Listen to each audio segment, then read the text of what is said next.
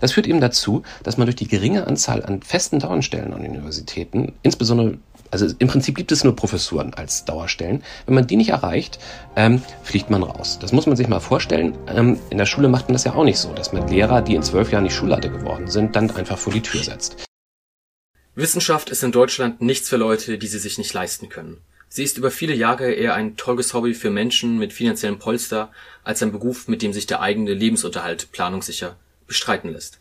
So steht es in dem Buch Hashtag Ich bin Hanna, prekäre Wissenschaft in Deutschland, erschienen bei Suhrkamp, geschrieben von Professor Amgai Bar, Doktor Kristin Eichhorn und Doktor Sebastian Kubon. Letzterer ist wissenschaftlicher Mitarbeiter am Fachbereich, am Fachbereich Geschichte der Universität Hamburg und heute zu Gast hier. Schön, dass Sie hier sind, Doktor Kubon. Ja, vielen Dank für die Einladung.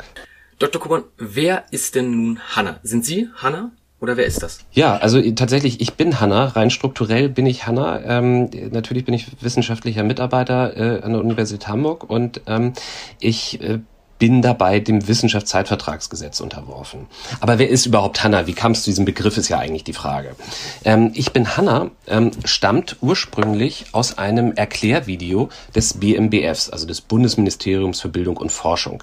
Dieses Erklärvideo, das ist ein animiertes, das hat so ein bisschen die Sendung mit der Maus-Vibes, ähm, soll erklären, wie das Wissenschaftszeitvertragsgesetz funktioniert. Und das tut es an dieser fiktiven Biologin namens Hanna, die uns da durch dieses drei Minuten oder vier Minuten Video führt. Und es soll uns das Wissenschaftszeitvertragsgesetz nicht nur erklären, sondern auch eben schmackhaft machen. Es soll es propagieren.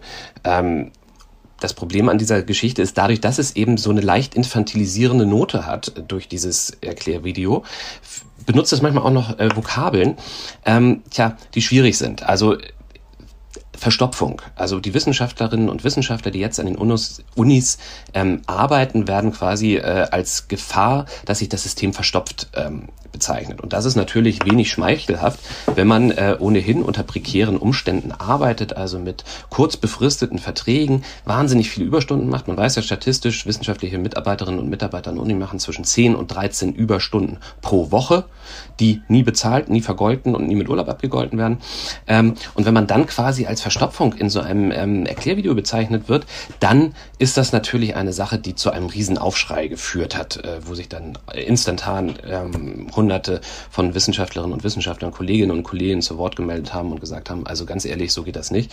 Und das war der Punkt, wo Amrei Bahr, Kristin Eichhorn und gesagt haben, okay, ähm, wir geben der ganzen Geschichte, wir geben dem wissenschaftlichen Prekariat mal ein Gesicht und dadurch ist dann der Hashtag Ich bin Hanna entstanden, eben ähm, als Reaktion auf die vielfältigen Probleme, die das Wissenschaftszeitvertragsgesetz äh, mit sich bringt. Was ist jetzt genau dieses Wissenschaftszeitvertragsgesetz? Sie haben es gerade schon ein paar Mal angesprochen, von Überstunden und befristeten Verträgen gesprochen. Was genau hat es denn damit auf sich, beziehungsweise warum war der Aufschrei dann so groß? Also nicht alle Probleme, die angesprochen werden, wenn es um Arbeit in der Wissenschaft geht, haben natürlich mit dem Wissenschaftszeitvertragsgesetz zu tun, aber relativ viele. Also das Wissenschaftszeitvertragsgesetz, dem sind alle Mitarbeiterinnen und Mitarbeiter an der Uni unterworfen, die eben jetzt keine entfristete Professur haben und ähm, sondern befristet angestellt sind. Äh, das sind in der Regel zweiundneunzig Prozent äh, aller Leute, die dort arbeiten. Also man muss das einfach den Leuten mal sagen. Die Unis sind kaum vergleichbar mit anderen, ähm, ja mit anderen Arten staatlichen Arbeitens, also in Schulen, wo alle verbeamtet sind.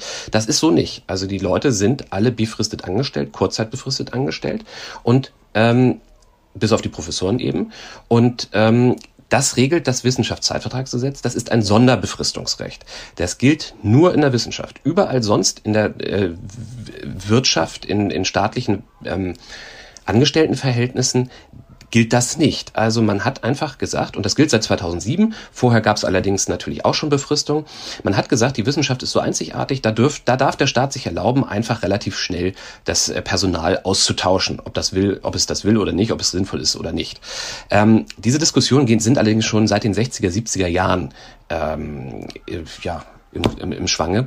Ähm, Und man muss auch sagen, es war die Wissenschaft selber. Das waren Wissenschaftsfunktionäre ähm, äh, aus dem Wissenschaftsrat, aus dem ähm, aus der Max-Planck-Gesellschaft und so etwas, die seit langer Zeit dafür geworben haben, dass man Wissenschaftlerinnen und Wissenschaftler eben sehr stark und sehr streng befristen darf. Und wie gesagt, das erlaubt der Staat sich nur hier und äh, der Wirtschaft würde er das nie erlauben.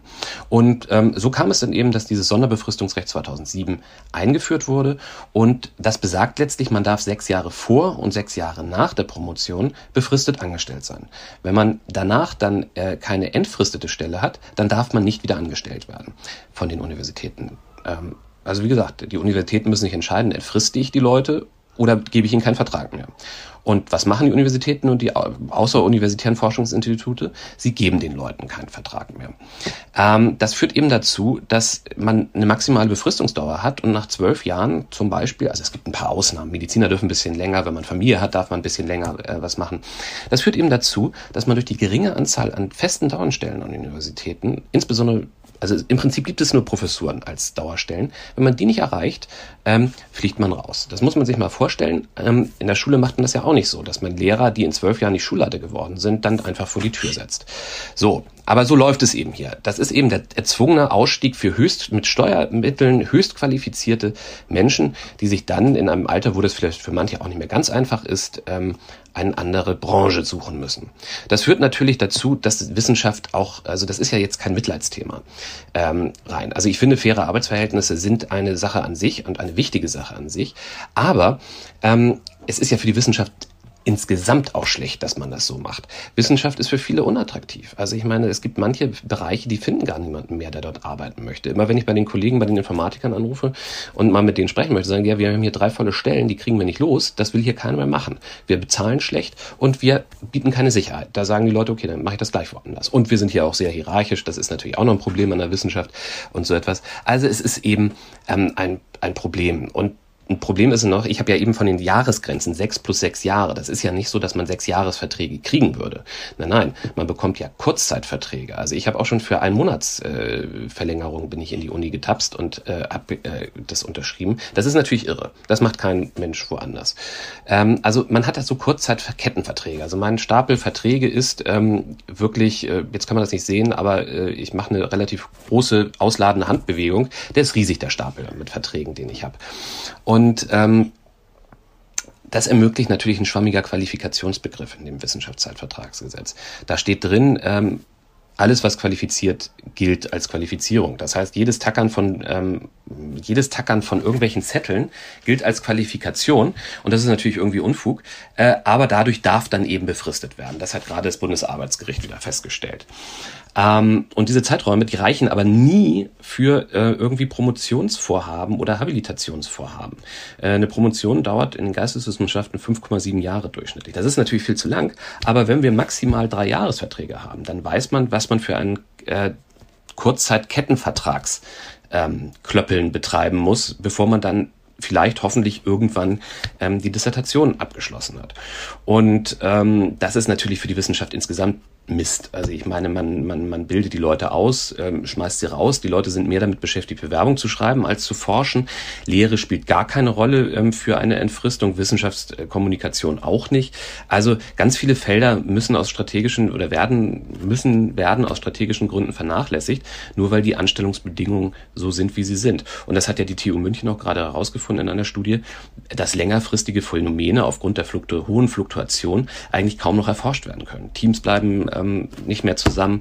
Und das waren jetzt eben für die MINT-Fächer, dass man das herausgefunden hat.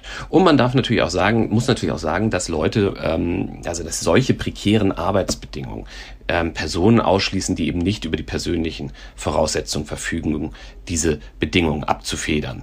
Und ähm, also Diversität in der Wissenschaft ist dadurch tatsächlich ein, ein, ein, ein großes Problem. Und wenn man dann noch Leute aus dem Ausland holt, zum Beispiel, man sieht ja immer Werbeveranstaltungen für Wissenschaftler aus dem Ausland, ähm, wenn man die dann holt, die haben dann ja oftmals noch ein Problem mit ihrem Visum, wenn dann die Arbeitsverträge auslaufen. Also ähm, das, wir haben da ganz unterschiedliche Probleme, unterschiedliche Gruppen. Also je weniger Privilegien man von Haus aus hat, desto schwieriger wird's.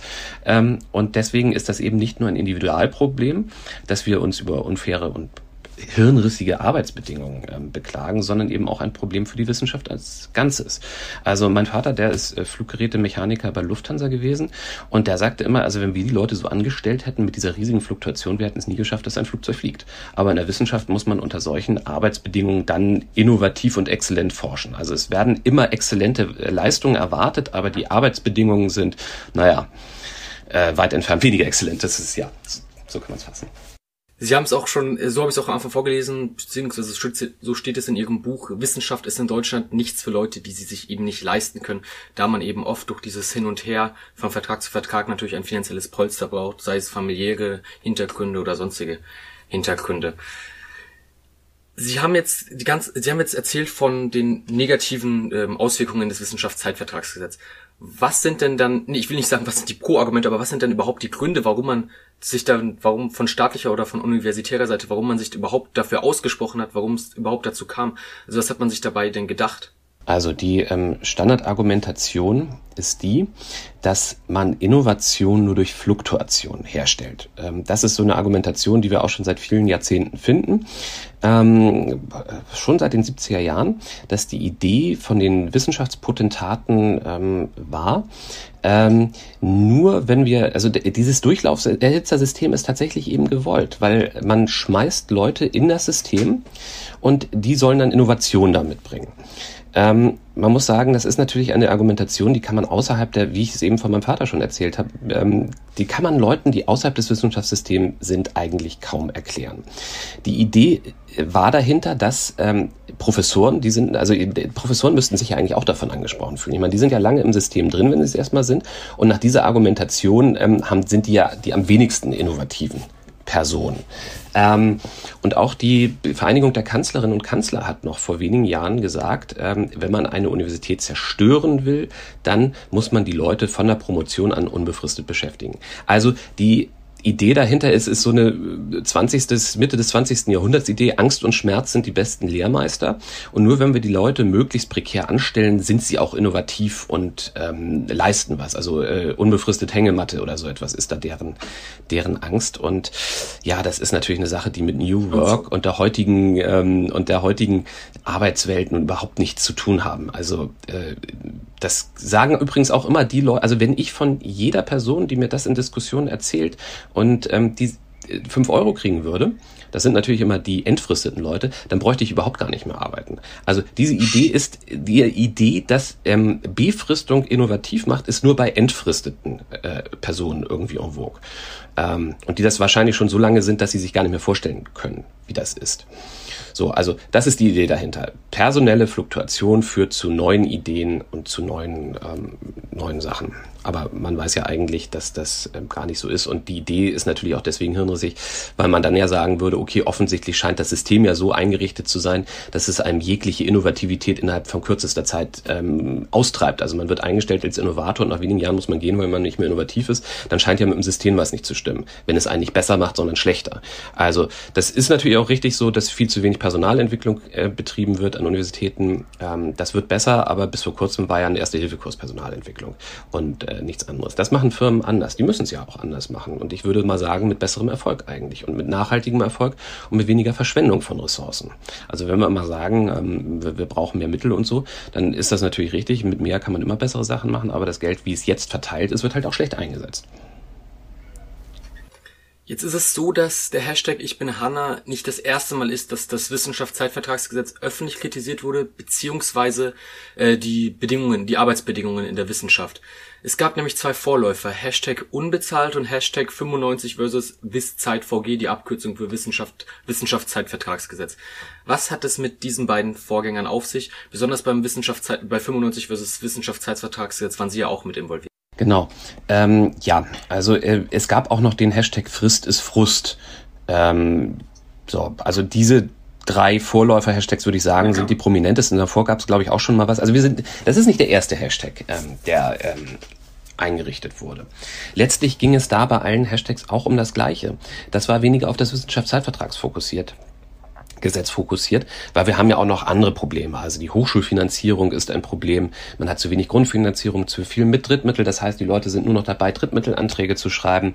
Ähm, und davon werden ja max, also es gibt ja Förderquoten unter zehn Prozent teilweise. Also Wissenschaftler schreiben ganz viel für einen Papierkorb. es bindet Ressourcen. Das sind alles so Problemlagen, die natürlich über das Wissenschaftszeitvertragsgesetz noch hinausgehen. Die sind dann bei diesen anderen Hashtags auch sehr deutlich dann noch adressiert werden. Machtstrukturen sind immer ein Problem. Wir haben eine extrem hohe ähm, Machtungleichgewicht, eine kleine Elite von ähm, Professoren, die verbeamtet sind, die können machen, was sie wollen. Ähm, die stehen einem Heer von ähm, prekär Beschäftigten gegenüber. Die Elite hat Gremienmehrheiten, die Abhängigkeiten sind verflochten, ähm, die Professoren entscheiden über Arbeitsbedingungen, Weiterbeschäftigung. Das ist dann kein Wunder, dass die Durchsetzung von Arbeitnehmerinnenrechten ähm, ja erschwert ist. Und äh, das sind alles Themen, die da auch schon äh, eine Rolle gespielt haben. Aber letztlich, ähm, letztlich geht es um die Sache, wie richten wir eine Wissenschaft ein, dass sie nicht die einzelnen Personen ähm, an die Grenzen ihrer Kräfte bringt und eigentlich äh, die, die Ressourcen, die man hat, ähm, verschwendet und wenig nachhaltig bewirtschaftet. Ähm, wir reden ja hier auch von, von, von individuellen Schicksalen. Also das ist ja, wenn ich das jetzt in diesem, diesem Human Resources-Sprech gesagt habe, wir reden hier von wirklichen Personen, die umziehen müssen, die sonst was machen müssen, die die Kinderplanung aufschieben, all so etwas. Ähm, ja, und äh, der erste Hashtag war eben fünfundneunzig Faust WissZeitVG, an dem ich aktiv beteiligt. An den anderen war ich äh, als als als Mitmacher beteiligt, aber hier eine, als ein Initiator. Man darf sich das jetzt nicht vorstellen, als wenn das jetzt so wahnsinnig zielgerichtet war. Das sind alles Twitter-Aktionen, die passiert sind.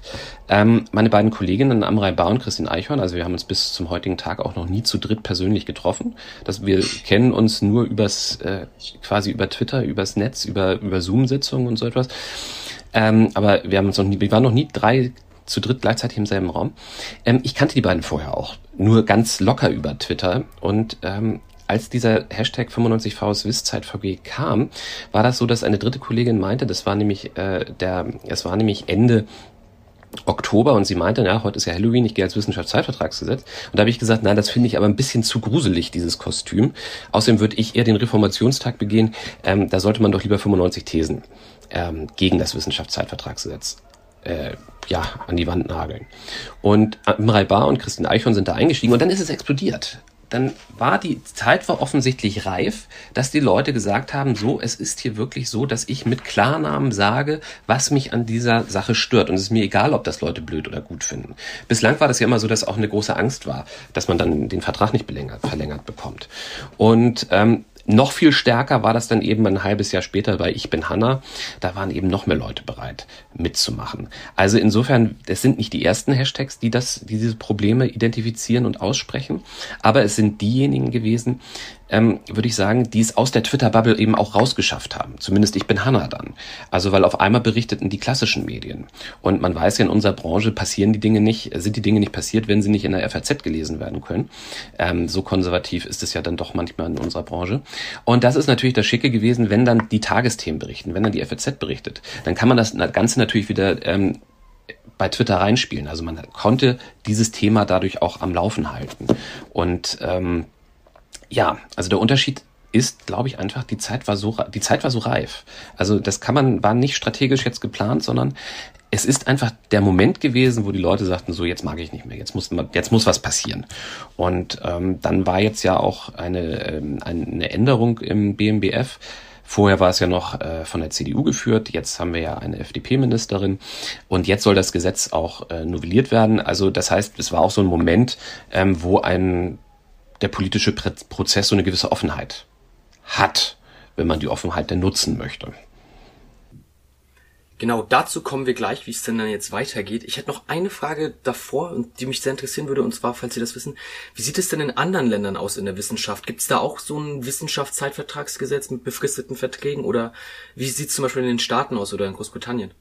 Ähm, also das ist jetzt eine ganz weite Frage. Da sollte man am besten auch jemanden zu befragen, der irgendwie vergleichende Hochschulsysteme ähm, drin forscht, weil, ähm, ja... Äh, ich versuche es mal auf ein paar Grundpunkte zurückzubringen. Mhm. Was ähnliches wie das Wissenschaftszeitvertragsgesetz gibt es mittlerweile in Österreich. Da hat man es jetzt vor letztes oder vorletztes Jahr eingeführt. Nachdem das in Deutschland so gut lief, haben die sich die Österreicher gesagt, ja, dann schauen wir uns das mal an, wie das da läuft und machen den Kram hier auch. Da waren natürlich die österreichischen Kolleginnen und Kollegen schier empört, weil man sieht ja, wohin das führt. Also, dass das keine Verbesserung ist. Ähm, England und Amerika wird ja oft als Beispiel genannt für, wie es anders laufen kann und besser laufen kann. Ähm, ich habe da keine erste Hand-Erfahrung. Deswegen fällt mir das ein bisschen schwer, was zu sagen dazu. Frankreich ist eigentlich interessant, weil da ab einem gewissen Punkt feste Stellen sind, auf denen man sich weiter qualifiziert. Und das ist eher der Punkt, ähm, wo man sagen muss, sowas wie die Habilitation, man, man schickt die Leute ähm, noch eine zusätzliche Qualifikation, die nur in der Uni und nur da gebraucht wird und sagt denen dann nicht, ähm, gibt denen dann keine Perspektive. Das ist unredlich. Und das funktioniert zum Beispiel in Frankreich dem Vernehmen nach ein bisschen anders. Aber man muss einfach sagen, Wissenschaft ist weltweit prekär. Also es gibt überall eine kleine Elite, denen es wahnsinnig gut geht. Oder zumindest die wahnsinnig abgesichert sind. Also ob es jetzt Professoren so wahnsinnig gut geht, ist vielleicht auch ein bisschen individuelles Empfinden. Und ich könnte mir vorstellen, dass da manche lieber auch mehr Kollegen hätten als und Kolleginnen als äh, abhängig Beschäftigte, die alle paar Jahre oder alle paar Monate wechseln.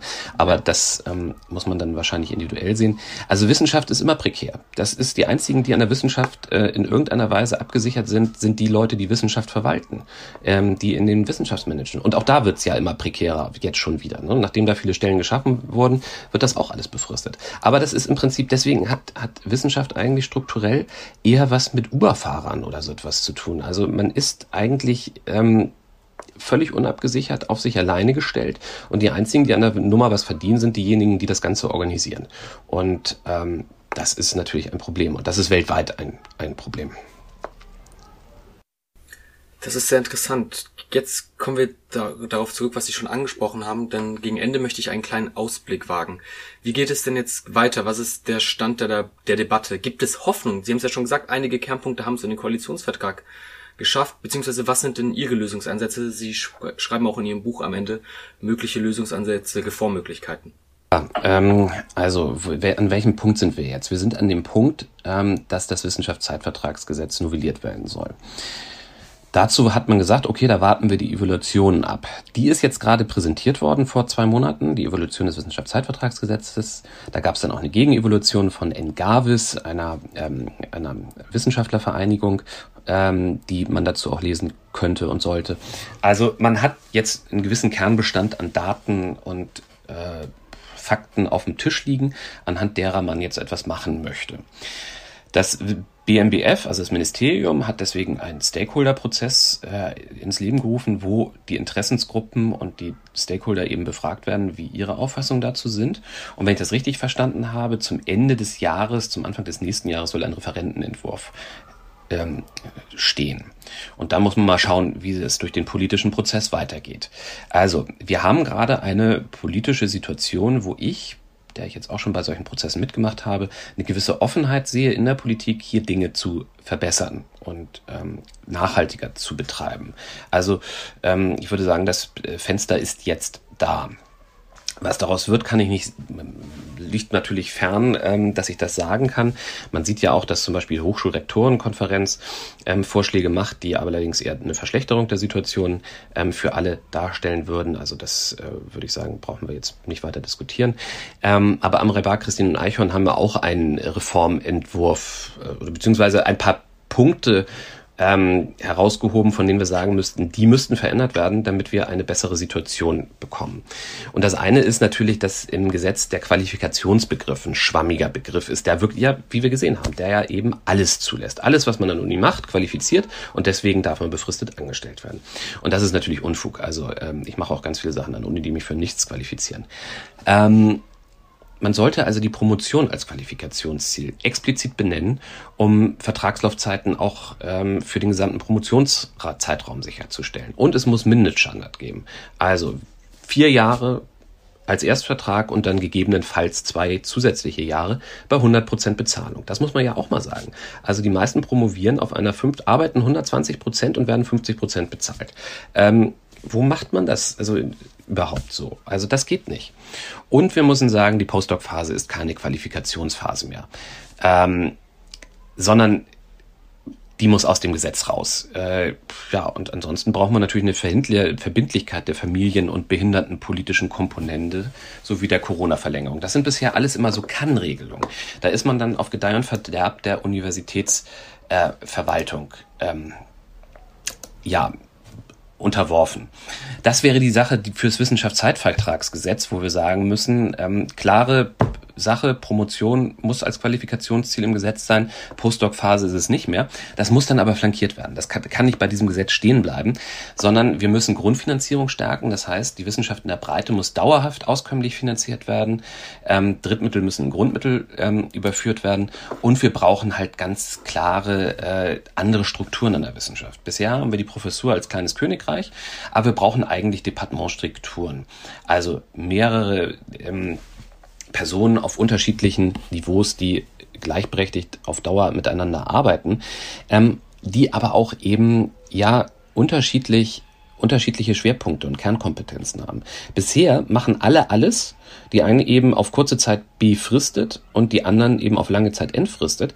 Aber wir haben ja Sachen an, wir haben ja verschiedene Tätigkeitsbereiche an der Uni, Wissenschaftskommunikation, Transfer, Lehre und all solche Sachen. Da könnte man auch sagen, wir machen mal eine gezielte Personalentwicklung, ähm, wo wir dann auch die Bewährungslogik hinterfragen. Also wir stellen die Leute halt ein, aber Befristung und Weiterentwicklung kann auch auf und sollte auf Dauerstellen entstehen. Und dann kann man auch als Uni sagen, so, wir machen eine Personalentwicklung, wir suchen, wo wir Leute brauchen, wo haben Leute spezielle Kompetenzen und die stellen wir dann auf diesen Bereichen entsprechend an. Also eine Diversifizierung von, von Kernkompetenzen auf diesen Stellen.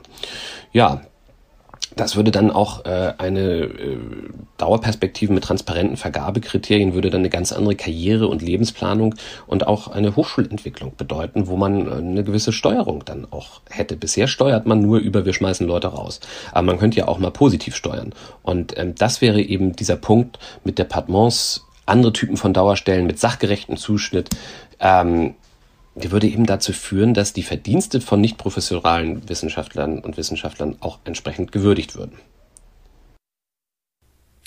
Es zeigt sich, dass es einiges gibt, was man verändern kann, was sich verändern lässt, aber es zeigt sich auch, dass es einen Grund zur Hoffnung gibt. Also das, Sie haben es ja gerade gesagt, es sind einige Fenster offen, wo, wie, wie's, wie's, wo, wo, wohin der Weg dann führt, das wird sich noch zeigen.